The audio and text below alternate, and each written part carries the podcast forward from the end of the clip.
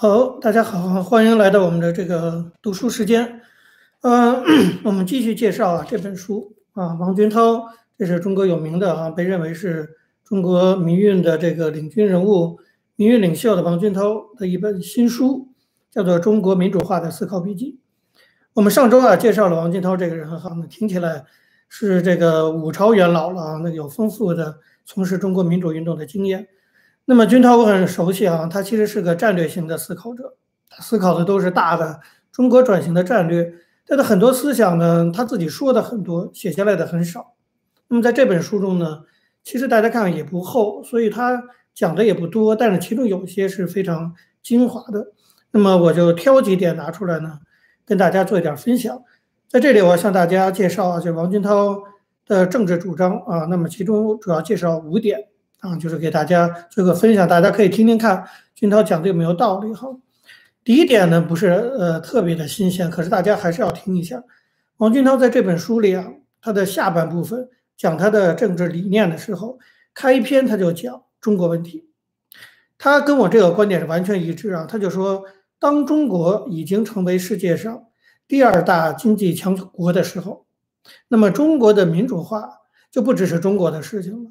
它就对世界的和平和安全都有了决定性的意义，这个大家一定理解。就就中国如果民主化，对世界的作用很大；中国如果不民主化，影响的也是世界，因为中国已经大到世界第二个经济强国了。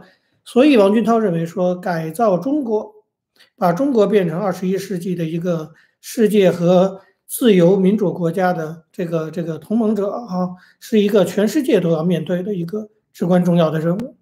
上来，这个这是我要介绍第一点，我觉得这还是挺发人深省的。就是说，我们平常老觉得中国问题就是中国问题啊，那个包括这次大选，这个就围绕这很多原因。为什么这次大选这么多的中国民运人士啊支持了川普？那当然就认为川普对中国比较强硬，有助于中国民主化转型，或者说川普团队的某些人。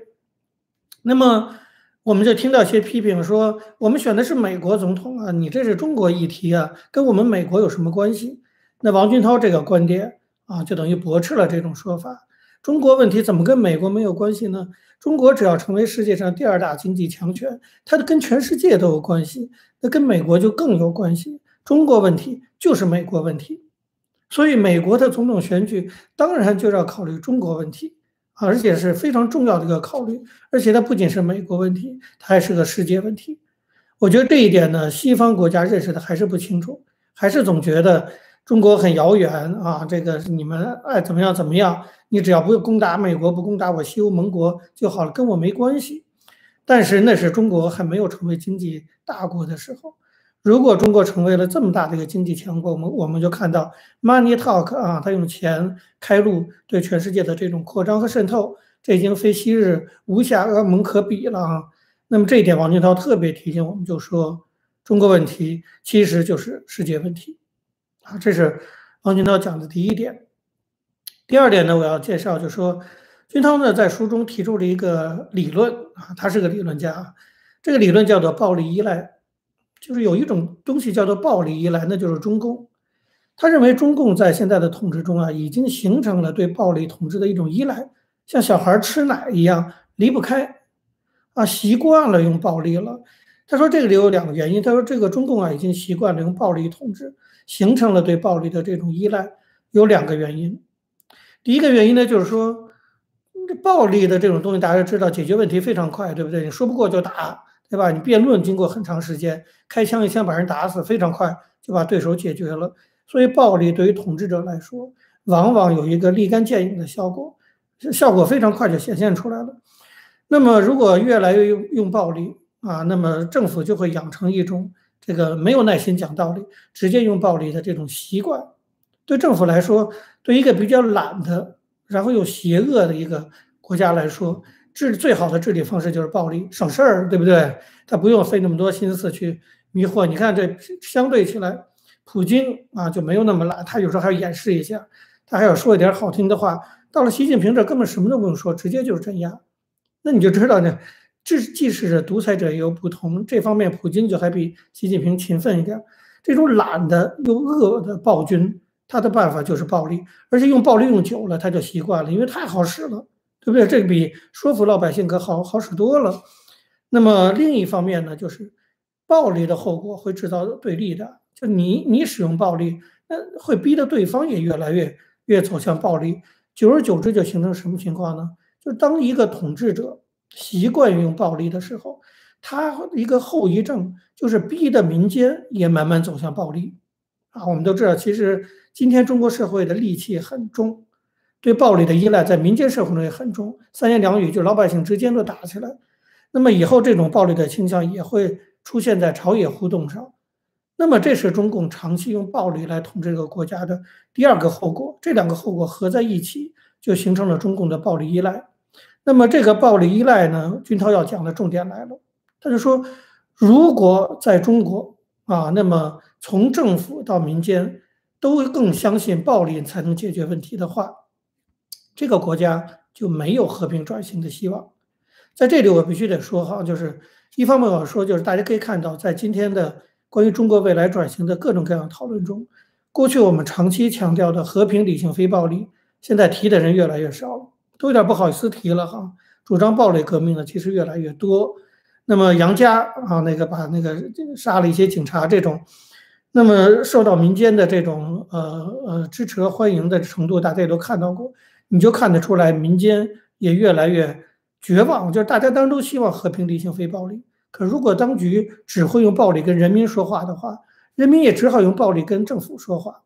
所以中共统治的这种暴力依赖造成的结果，就是王军涛得一个结论出来，就是中国已经不可能和平转型了。我认为这是一个非常重要的结论。那么对于王军涛来说，他也讲这是他的一个非常大的思想转变，啊，就是十二十年前、十年前他还认为中国可能和平转型，但是他现在为什么走上街头了啊？组织组建这个民主党等等，就是他判断中国已经不可能和平转型了，那么只可能什么呢？只可能革命的方式。那革命的方式当然也包括一定的暴力的程度，他说这是不可避免的，而且一个巴掌拍不响，这也不是人民的选择，这是无奈被迫走到。这一步啊，根本的原因就是中共的统治基本上还是建立在暴力的基础上，而不是建立在什么协商、民主、选举啊等等这些民主化的基础上。如果当局这样的话，中共中国就不可能在未来有个和平转型。这是王俊涛在这本书中哈给大家做出的他的判断，当然你可以同意，你可以不同意。第三个，王俊涛还讲了一个很重要的观点，他说这个转型啊，中国走向民主化也好。或者走向别的方向也好，他说，一般民主化转型哈，都不是在民主理念已经深入人心的情况下发生的。他指了一个很重要一点，他是学政治学的，政治学博士哈。他说，实际上你看世界上各家各个国家的政治转型，真正的背后的原因都是利益驱动，不是理念驱动。大部分国家走向民主化都不是理念推动，都是利益推动。但是这个利益推动是走向一个民主化的过程。所以，我们常常讲说啊，我们现在要做很多的宣传，让老百姓了解民主啊，让民主理念深入人心，然后国家才能转型。王军涛不这么认为，王军涛认为转型都不是在民主理念深入人心的时候发生的，都是在利益驱动的情况下发生的。所以他提出了一个非常重要的主张，他说中国的反对派，中国的反对党很重要的一个任务就是怎么解释民主。当你把民主当成一种政治理念去宣传启蒙的时候，起不了多大作用。所以，王军涛认为，中国的民主力量一个很重要的任务，就是把民主解释为符合这些力量的利益的最佳解决方案，就是要把民主跟利益挂起钩来啊，不能只是空讲些口号，说民主、自由、公正多么美好，听起来跟拜登似的哈，这都是一些大词、大的概念。那这样的话，民主不可能取得胜利。民主一定要跟利利益挂钩，那我觉得军涛这个呃呃主张我也非常的同意。我也觉得就是现实的讲，我们要推动中国民主化，还是要考虑到具体的利益问题。你比如说，其实当初中国共产党夺取天下，他也是用利益驱动，对不对？那老百姓他在农村得到那么大的支持，不就是搞土改吗？对吧？不就是搞打土豪分田地吗？这都是利益驱动。那些农民怎么会理解什么马列主义、毛泽东思想？才不是因为这个支持共产党，是因为支持共产党可以分到地。当然，我们不能学共产党这种办法，因为这种手段是非常恶劣的，就是打土豪分田地。可是反过来说，就是反对派应该提出很好的政治纲领，这个政治纲领要跟利益挂钩，就是比如说你要提出我们如何公平的分配社会资源，比如说福利制度啊等等，这都属于利益的。反对派要拿不出在利益上的具体主张，民主化是不可能实现的。这是王军涛提出的第三个主张啊，就是反对派要在类似如何公平分配社会资源这样的攸关利益的问题上提出自己的主张来，而不是只是讲民主的理念。我觉得这是一个非常现实的一个政治战略家的一个思考哈。那么这是我要向大家分享的第四点。海外啊，对呃这个我也常遇到哈，就很多人呢对中国的海外民运有很多批评。第一呢，说你们三十多年没干成什么事儿；第二呢，说你们山头林地、内讧啊等等之类很多批评。对这些批评呢，我呢都比较温和，我一般还去解释解释。军涛在这本书中哈，针对海外民运所受到这些批评，直接就提出了反驳。他就讲了一个道理，我觉得讲的非常好。军涛说说这个民主运动啊，说搞海外民运本来就是要推动中国建立一个全民参与的制度。就不是个精英的这种参与的制度，民主就是应该要为全民参与建立一些平台，对吧？那么一个国家的民主运动，它是一个群体公民的事情，不是少数海外民运的事情，是所有人的事情。他认为民主运动包括海外民运，那么在政治转型之前的这种政治博弈中，啊，海外民的主要任务就是两个，一个是传播民主理念，二一个是推动转型的发生。啊，那么就主要这个两个，那因为在海外这种情况下，而不是说，而不是要干嘛呢？就是你不能说海外民承担的责任是要对这个整个民族或者这个国家整体不接受民主理念，中国还没有民主化，要由海外民运来承担这个责任。军涛认为这是不对的，啊，他理由就是说，因为民主运动本来就全民参与，你不能只是认为只有海外民运有这个责任去推动中国的这种这种变化。那么责任应该是每一个人的，所以军涛特别严厉地提出了一点啊，我觉得可能有些人听了不会很高兴，但军涛讲说，那些没有主动参与啊推动民主转化的人，不仅没有道义资格指责海外民运做得不好，而且他们应该承自己出来承担责任，应该批评自己，就是为了中国没有民主化，这些人自己应该批评自己，你们做了什么？你们的责任是什么？当你们批评海外民运的时候，第一，如果你什么都没做，你没资格啊，你没有道义资格去批评海外民运，说他做的不好。那当然，假如你参与了很多，你也付出很大代价，那么你就有这个道义资格批评。你什么都没做，你哪来的道义资格去批评那些做事儿做的不好或者没做成的人呢？对吧？这是个基本的伦理问题和逻辑问题。那么，然后有意思的是，有意思的是。军涛也提了一个观点，他说我们民运，他说我们民运呢也受不了外界的批评，外界一批评一指责，我们就赶紧解释、反思，甚至自责。王军涛认为根本没有必要。面对外界对海民的批评，军涛主张很清楚，就是我们没有必要因为外界的批评自我责备。大家听着可能有点不高兴哈，说怎么这么傲慢呢？没有，王军涛意思是说。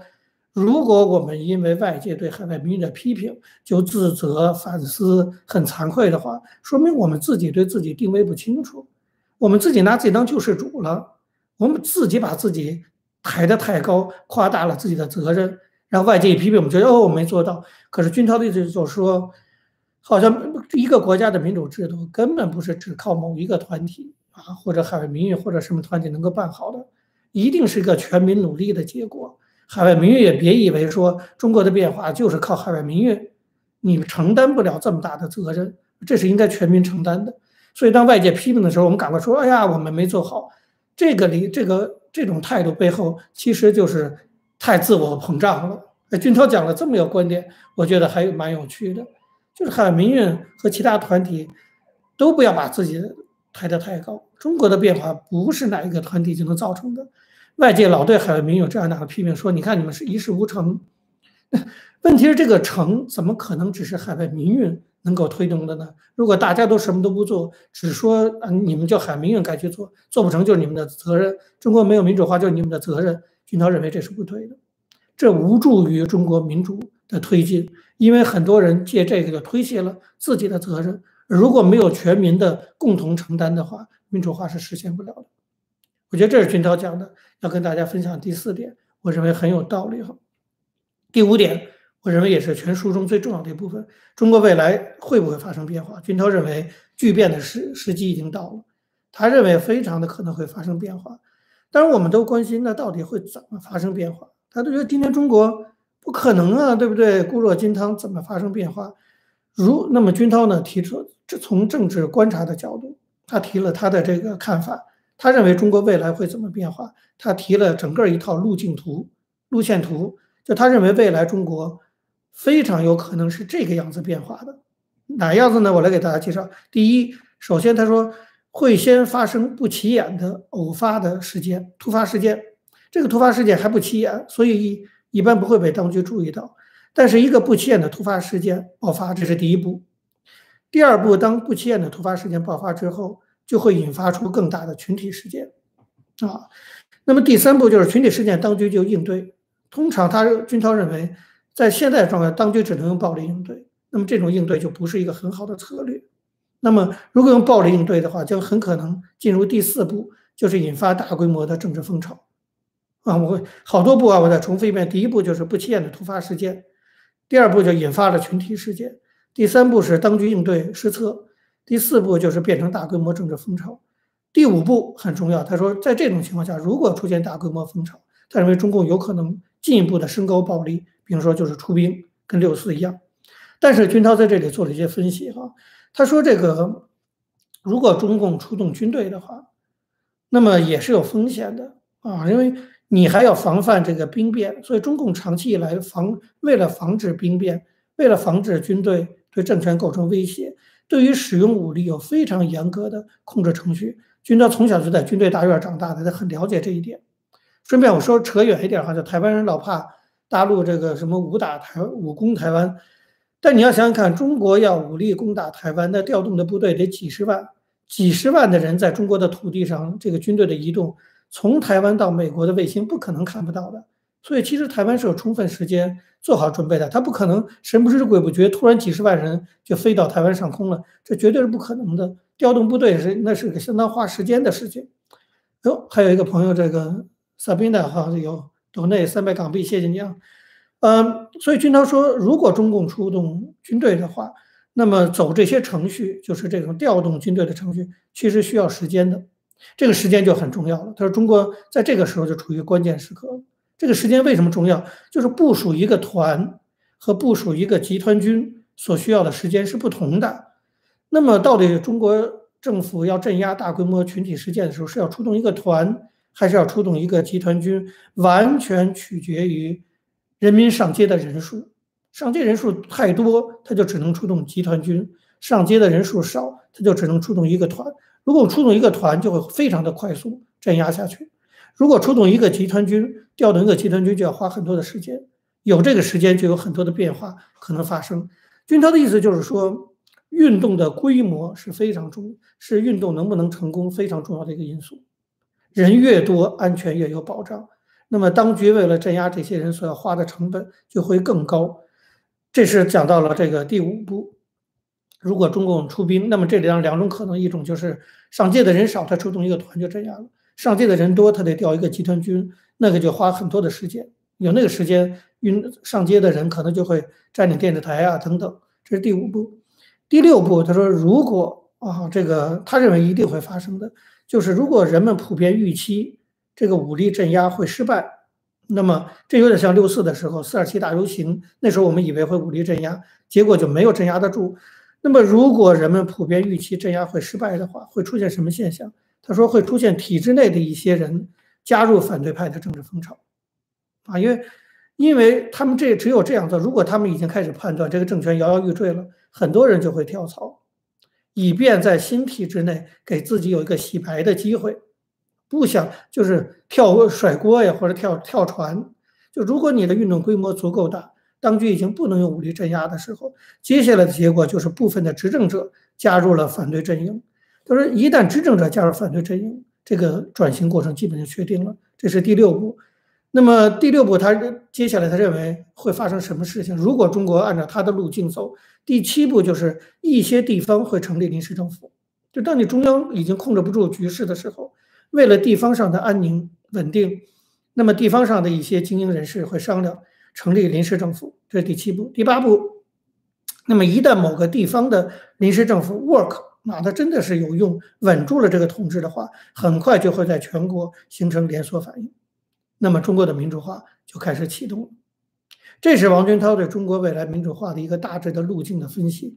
我再重复一遍啊，就是从不起眼的突发事件开始啊，就这个我们不知道什么时候哪一天会爆发，但是王军涛认为中国要变化就会从这个点开始，有一个不起眼的突发事件引发了群体事件，然后当局应对失策，导致变成大规模政治风潮，然后当局出兵，出兵的时候如果是上级人太多，出兵就解决不了问题。一旦解决不了问题，那么体制内就会分裂。体制内分裂的那些人加入了这反对阵营之后，会在地方成立临时政府、地方自治。地方自治一旦成功，会扩展到全国，整个中国的民主转型就此实现。当然了，我知道各位朋友听着可能觉得这是天方夜谭哈，可是其实你想想看，在历史经验中，从辛亥革命到八九民运到前苏联的解体，其实都是这么一路走过来的。都是这么走过来的。你想辛亥革命的新军，大家谁能没想到，就是个不起眼的，为了什么子弹的发放啊，一个突发事件，很快就引发了。当一个国家具备了这样的形势的时候，这个突发事件就是一个转型最必要的一个条件。那么八九民运，我们知道，大家一上街，政府一开始也镇压不下去，那中共党内立刻就分裂了。赵子阳后来就，当然这分裂的结果是不幸是赵子阳失败了，但是中共马上就分裂，只要人民上街。那么前苏联的解体也是一旦叶利钦加入了反对阵营，苏联的民主转型就实现了。那么 这个八个步骤就是王军涛的对于中国政治发展的路径的一个预测。那当然这个需要时间检验哈，我们未来来看什么时间点我们不知道，但是王军涛认为中国未来一旦开始转型，会是这样的一个顺序，然后一直走到民主化。我觉得他作为一个这个政治思考者。一个战略性的思考者，哈，能至少给我们提出了一种可能性，让我们对未来的发展有一个有一个参考值。也可能中国不是这么走，也可能这么走。但是我没看到更多的人提出来这可能怎么走的一个像他这么详细的规划。这点军涛的战略思想还是非常值得钦佩的，哈。他至少做了这么一个分析和沙盘推演会怎么样。有兴趣的话，他有更详细的沙盘推演的内容，有兴趣大家可以买这本书来看更详细。他对这八个步骤。中国经过这八个步骤走向民主化的更具体的这些分析，我只能把八个步骤的大概的程度说一下啊。那么，这是王俊涛的第五个我要介绍的这个思想啊。最后我要说就是，他没有写在这本书里，但是军涛呢一直有讲个观点，我常听他讲，也可以跟大家分享一下。他一直在讲一个，你他每次演讲都都讲哈，叫坑灰未冷山东乱，刘向原来不读书。就讲的秦始皇时期，秦始皇焚书坑儒，怕的就是知识分子造反，所以焚书坑儒。那么结果最后推翻秦朝的谁啊？是陈胜吴广，对吧？是。那么这个呃还有什么？这个不是这个呃刘邦啊、项羽啊这些，听起来你就是个刘邦就是个那小的里长啊，什么项羽是个一介莽夫。坑灰未冷，山东乱。刘向原来不读书是什么意思呢？王军涛就说，中国共产党其实非常的错误，就是他们到处镇压像刘晓波这样的异议知识分子。再说，其实最终会对政府造成威胁的，不可能是这些精英知识分子，而是像刘刘邦、项羽这样的这样的人，那就是社来自社会底层的反抗者。所以，军涛一直认为，就是中国未来一旦转型、推动转型的，不一定是高层的精英啊，知识精英，什么刘晓波这样振臂一呼。啊，或者像我这样振臂一呼，他说不一定，通常都是自下而上，来自社会底层的反抗者调动。当然后以后上层的精英会加入，这样的转变的过程会更稳定。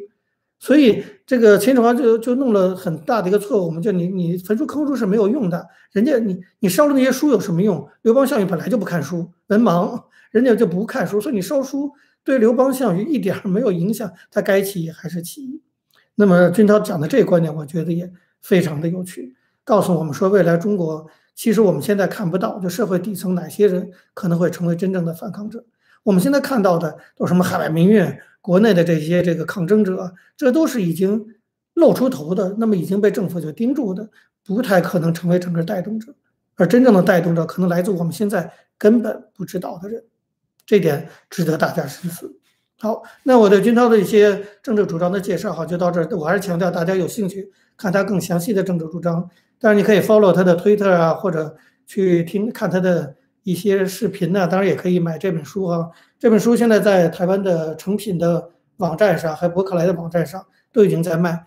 你去博客来网站和成品书店的网站打这个王军涛的名字，就会出这本书啊。可以，他可以给你寄到美国来，或者你可以订购。好。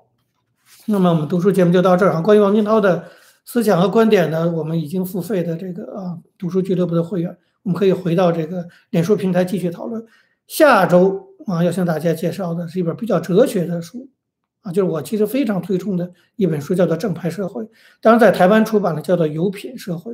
我还为那本书专门写了导读啊，它其实讲的是如何建设一个更美好的社会。那比较从哲学、社会学的角度，但比较理论化一些，可实际上也是非常结合社会现实的，讲了很多就关于正义、关于不羞辱人的社会等等这些观点。